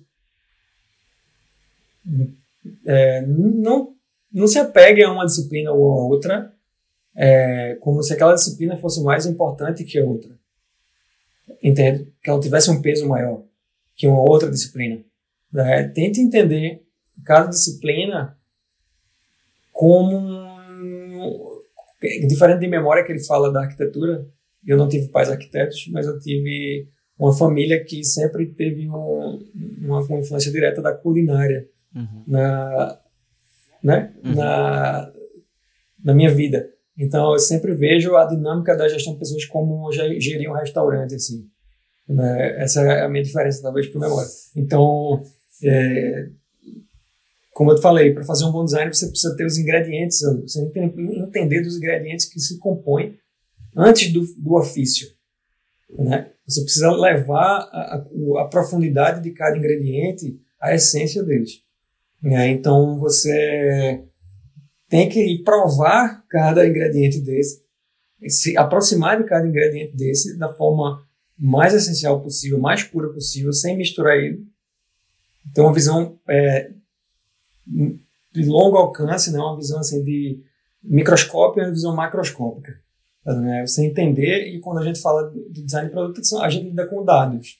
Então, nossa matéria-prima, nossos ingredientes ali, são nossos dados, né? Então, essa é a minha referência familiar. Eu tinha primas, eu fui crescido em casa de avó, com tias e primas que fizeram gastronomia e cozinhavam o dia todo para uma casa imensa, com muitas pessoas. Então isso fazia parte da minha vivência, né? Toda essa coisa, essa cozinha que não para, que está sempre acontecendo, que tem que chegar em ingrediente, tem que alimentar as pessoas e por aí vai. Então, a visão holística se dá quando você tem um respeito genuíno para cada disciplina do design e entende que há um equilíbrio entre elas. Uhum. Elas não se canibalizam, né? Ou não são menos ou mais importantes que umas das outras. Né? O que importa, de fato, é a necessidade que você tem no início e o que você vai entregar no final. O que você quer entregar no final do seu processo. Né? É isso, né? É o prato feito, né, do chefe. Uhum. É aquela ali que vai permitir que... Aquele artefato vai permitir que a pessoa tenha uma experiência. Então, o produto pode ser um PF, aquele prato feito, né, que é do dia a dia, aquela comida do dia a dia, que é para que você não perca tempo, né, para que você se sustente como indivíduo. E o seu prato feito pode ser uma comida que alimente a alma, né, que seja aquela coisa que seja uma obra de arte mesmo, assim, né? Uhum. O pináculo da experiência humana ali, do ato de comer, né? Então, acho que é assim com o design também, assim, acho que eu uso a mesma metáfora talvez que você trouxe, né? Só que em um âmbito diferente só, apenas, utilizando outro universo, né? Que é o inclusive, eu sou fissurado em séries de culinária, né, por conta disso. Então eu assisto Chef's Table na Netflix ou outros programas que eu esqueci o nome agora, e aquilo para mim ressoou muito com a forma como eu faço design, sabe? Uhum. Muito bacana ver isso, porque tem também uma conexão emocional com a sua infância, com a sua história, com a sua trajetória, né? Então você vai dando valor àquilo que você vai se aproximando e utilizando conhecimento de coisas que não fazem sentido, daqui a pouco eles começam a fazer sentido para você. Uhum. Claro.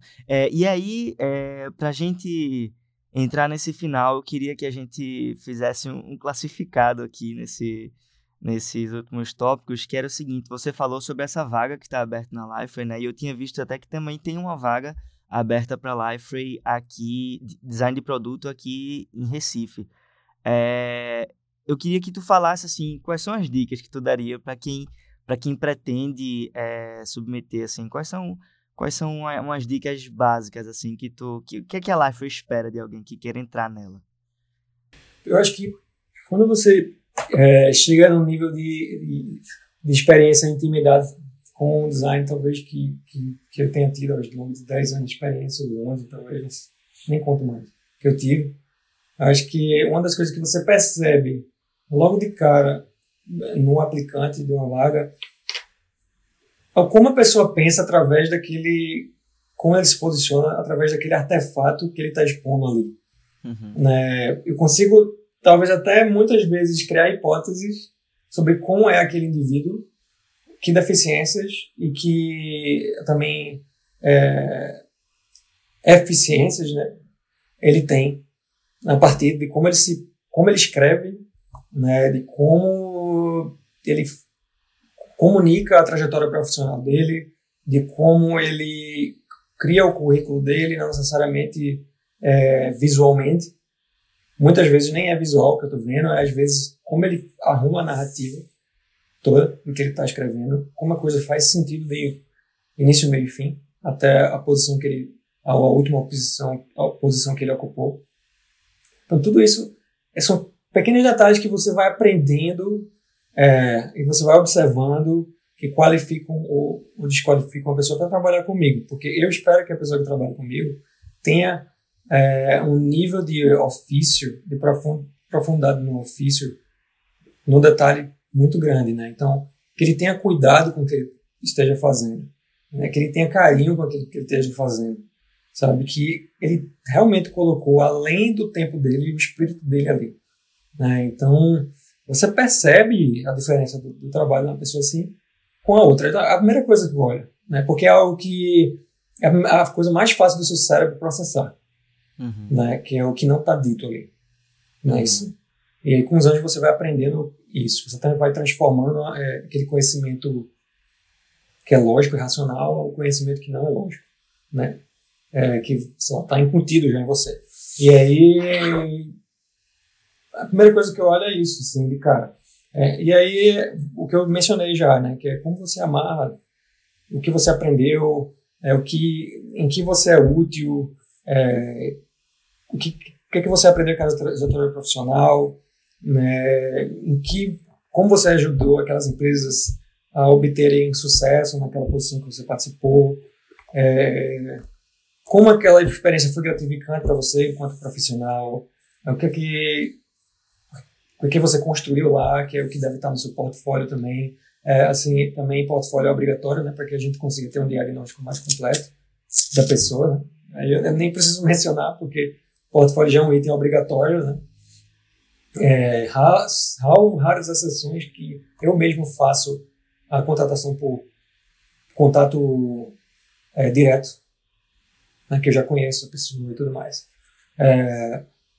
Mas ela precisa ter logo essa característica de cara, né? Entre outras, ela precisa ser uma pessoa que é uma boa comunicadora. Não necessariamente ela precisa ser um bom storyteller, não precisa ser um bom apresentador em narrativa, mas ele precisa ser um bom comunicador, ele precisa alinhar as expectativas, precisa ser uma pessoa objetiva, precisa ser uma pessoa que é metódica, que entende os métodos, não só teoricamente, mas como aplicar isso, sistematizar isso, né? Ele precisa ser uma pessoa que entende globalmente o que está acontecendo no design diariamente e precisa saber como traduzir isso em problemas diários, cotidianos, né? Ele precisa ser uma pessoa que se adapta a contextos de design diferentes, problemas diferentes para resolver, né? Ele precisa ser uma pessoa que é curioso demais em se aprofundar no problema, que seja imaginativo, né? Que seja uma pessoa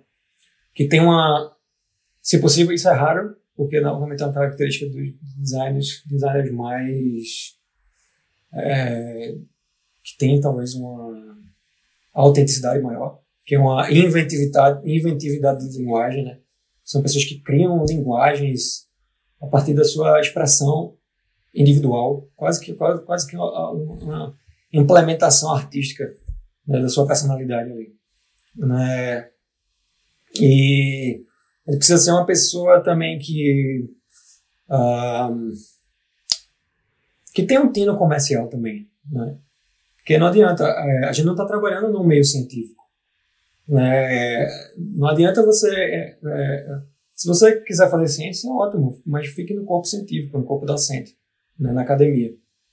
Também tem o seu valor, né? Mas, do contrário, tem que ter um tino comercial, né? Tem que saber entender a linguagem de negócio, tem que saber transformar a necessidade do usuário, a necessidade do negócio em problemas de design que vão ser convertidos em artefatos de design que vão ser implementados em produtos para pessoas utilizarem. Então, bom, é isso. É isso, só isso. Além de ser uma pessoa que é empática, sim, que seja uma pessoa comprometida, que seja uma pessoa que consiga ter autonomia, que seja uma pessoa que fala inglês. Na minha posição de designer, ela precisa falar inglês, ela precisa ter, também precisa conseguir ter possibilidade de viajar por algum tempo no início da sua trajetória para trabalhar comigo aqui, e precisa ser uma pessoa que tenha condições de também esporadicamente trabalhar. Eu quero que essa pessoa que trabalha comigo esteja no Brasil. Eu gostaria que fosse em Recife, porque a gente tem clientes que estão na Europa, então até por vias de trabalho na Europa, porque de onde eu estou para a Europa são 8 horas de distância. Então, às vezes eu estou chegando ao trabalho, os caras estão indo dormir, estão saindo do trabalho. Então, eu preciso de um designer nesse meio de campo para que ele atue junto com esses outros clientes em outras áreas do mundo, entende? Uhum. Então... precisa ter todas essas características, então é por isso que eu estou buscando também um designer numa posição um pouco mais sênior, para lidar com esses problemas, né, de trabalhar remotamente. Tem que saber trabalhar remotamente, não é fácil. Bom, é tudo isso. Maravilha. E por fim, meu amigo, eu queria que a gente fizesse um bate-bola rápido, três coisinhas, né? Que é uma coisa que eu quero colocar aqui, que é o seguinte: eu queria que você indicasse, na verdade eu queria que você falasse primeiro, assim, um designer que seja uma referência para você. Pode ser um designer brasileiro, pode ser um designer a nível mundial. Queria que você indicasse um livro que você acha, um livro de design, ou enfim, que pode ter, na verdade, um livro que tenha uma importância para você, não precisa nem ser de design. Queria que você indicasse também. E, por fim, um canal, um conteúdo, um documentário que tu acha que seja muito relevante, assim, para quem quer seguir por esse caminho. É difícil, um designer só. Tá, pode dizer mais de uma, se quiser, um conjunto. Eu vou tentar só um. Um designer que eu gosto muito de seguir, não só em opiniões sobre o design, também em ser uma pessoa extremamente prolífica nas redes sociais atualmente, é o John Maeda. Ele é americano, descendente de japoneses, e ele é Global Head of Design na Automatic, né? E ele eu acho, se você é um designer, você está procurando aprender sobre design, que eu acho que é o público-alvo aqui, talvez. O que eu recomendo é seguir essas pessoas no Twitter, né? Então eu vou recomendar ele porque ele é uma pessoa extremamente ativa. Então, eventualmente, ele vai levar a livros, a conteúdo, a reflexões e a outros designers que talvez pensem contraditoriamente a ele, que você pode ir lá aprender, né? Então, eu acho bacana que você faça esse movimento. E é uma recomendação geral. Se você quer estar se introduzindo na área, a primeira coisa que você faz é isso. É você estar lá, seguir as pessoas no Twitter de todas as empresas que fazem isso que você quer aprender a fazer. Vai lá no time do Uber, siga todos os designers do Uber, siga todos os designers do Spotify, siga todos os designers do LinkedIn, siga todos os designers do Facebook, todos os designers do... siga esses caras todos. Você quer trabalhar nessas empresas, não há forma melhor de você aprender e te levar a essa trajetória. Entendeu? O Shopify e por aí vai. Eu recomendo o John Maeda porque ele é uma pessoa que está aí na indústria. Ele foi um discípulo do Paul Rand, que é outro designer que foi muito significativo no início da minha carreira. Antes mesmo de conhecer o John Maeda, eu já admirava, assim, com grande profundidade, Paul Rand. Tinha lido livros e ensaios sobre eles, não só sobre design, mas sobre arte também.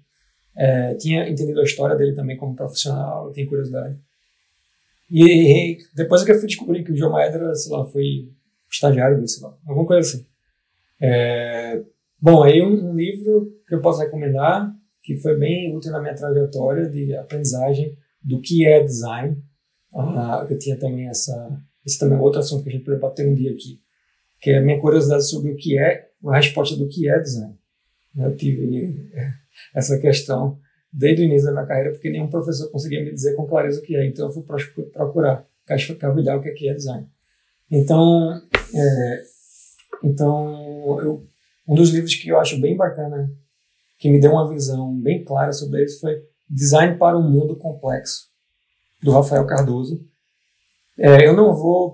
Não precisa ler todo o livro, pule logo para a conclusão e leia a conclusão. É isso que eu recomendo, porque ali contém informações preciosas que me ajudaram a entender o design. Eu espero que ajude vocês também, que estão escutando. Uhum. E aí, então eu vou aproveitar para fazer essa pergunta: o que é design, Vitor? Caraca. Eu não vou aprofundar agora porque a gente já estava fechando. Sim, mas vamos lá. Eu gosto de ver, faz tempo que eu não reflito sobre isso, mas eu gosto de entender o design por duas óticas. O design como ciência e o design como ofício. Então, o design como ciência, ela vem do nome que é designare, né, do latim. É designar. Então, o design como ciência é a ciência da designação, da definição. Então, todo o corpo científico do design se você for parar para perceber, é para ajudar o indivíduo a tomar melhores decisões, de forma morfológica, porque está aplicado a produtos industriais, onde é a herança do design. E a definição do ofício do design o design é a definição da forma, é da materialidade, transformar o imaterial em material, né? E material, entenda também a materialização em forma virtual, né, desse dado. Então, convertido para produtos de interações digitais, né? Então, acho que o design como ofício é isso, é todo o trabalho que existe do design para conformar imaterial em material, em subjetivo em objetivo, em abstrato em concreto. E aí é um trabalho do dia a dia, do artesão mesmo, do craftsmanship, né? De você ir lá, bater o martelo, moldar a cerâmica, sujar as mãos, né? Então, para você ser um designer com a visão holística completa, você precisa ter os dois lados. Você dominar a ciência da definição e você precisa dominar o ofício da conformação. Caramba. Se você quiser uma recomendação de documentário, que é uma das coisas que você pediu, eu diria que eu vou dar agora um da culinária, que é uma das minhas referências. Eu vou recomendar o documentário Jiro Dreams of Sushi, que é sobre um dos mestres artesãos da arte de fazer sushi japonesa. E aí esse cara, ele é um grande mestre da arte de fazer sushi, né? E tem toda uma trajetória. Eu não quero estragar, não quero dar spoilers aqui, mas eu creio que isso é muito relevante para a aprendizagem do que é ser um artesão de verdade. Maravilha. Vitor, eu espero que você saiba da importância dessa conversa, da importância de ter você aqui. Muitas pessoas que vão escutar isso são pessoas que estão começando na carreira, que estão terminando a faculdade, enfim, que estão iniciando, e como você falou, ter pessoas que são referências, ter pessoas de referência para que você possa saber mais ou menos onde é que você quer chegar, para você saber qual o caminho que você quer seguir. Isso é uma coisa muito importante, sobretudo para quem está começando. Então, acho que o conteúdo que você trouxe foi extremamente enriquecedor, né? E muito amplo, que, enfim, passou por várias áreas, desde questões de liderança, de gestão, quanto questões de psicologia, quanto questão desse entendimento muito amplo, né? E ao mesmo tempo que a gente conseguiu dar uma profundidade sobre o que é design. Então, eu te agradeço imensamente por ter participado. Muito obrigado, de verdade, velho. Obrigado, Tiago. Eu que agradeço a oportunidade de falar. Eu normalmente não me exponho à comunidade, então talvez as pessoas às vezes nem conheçam o meu trabalho.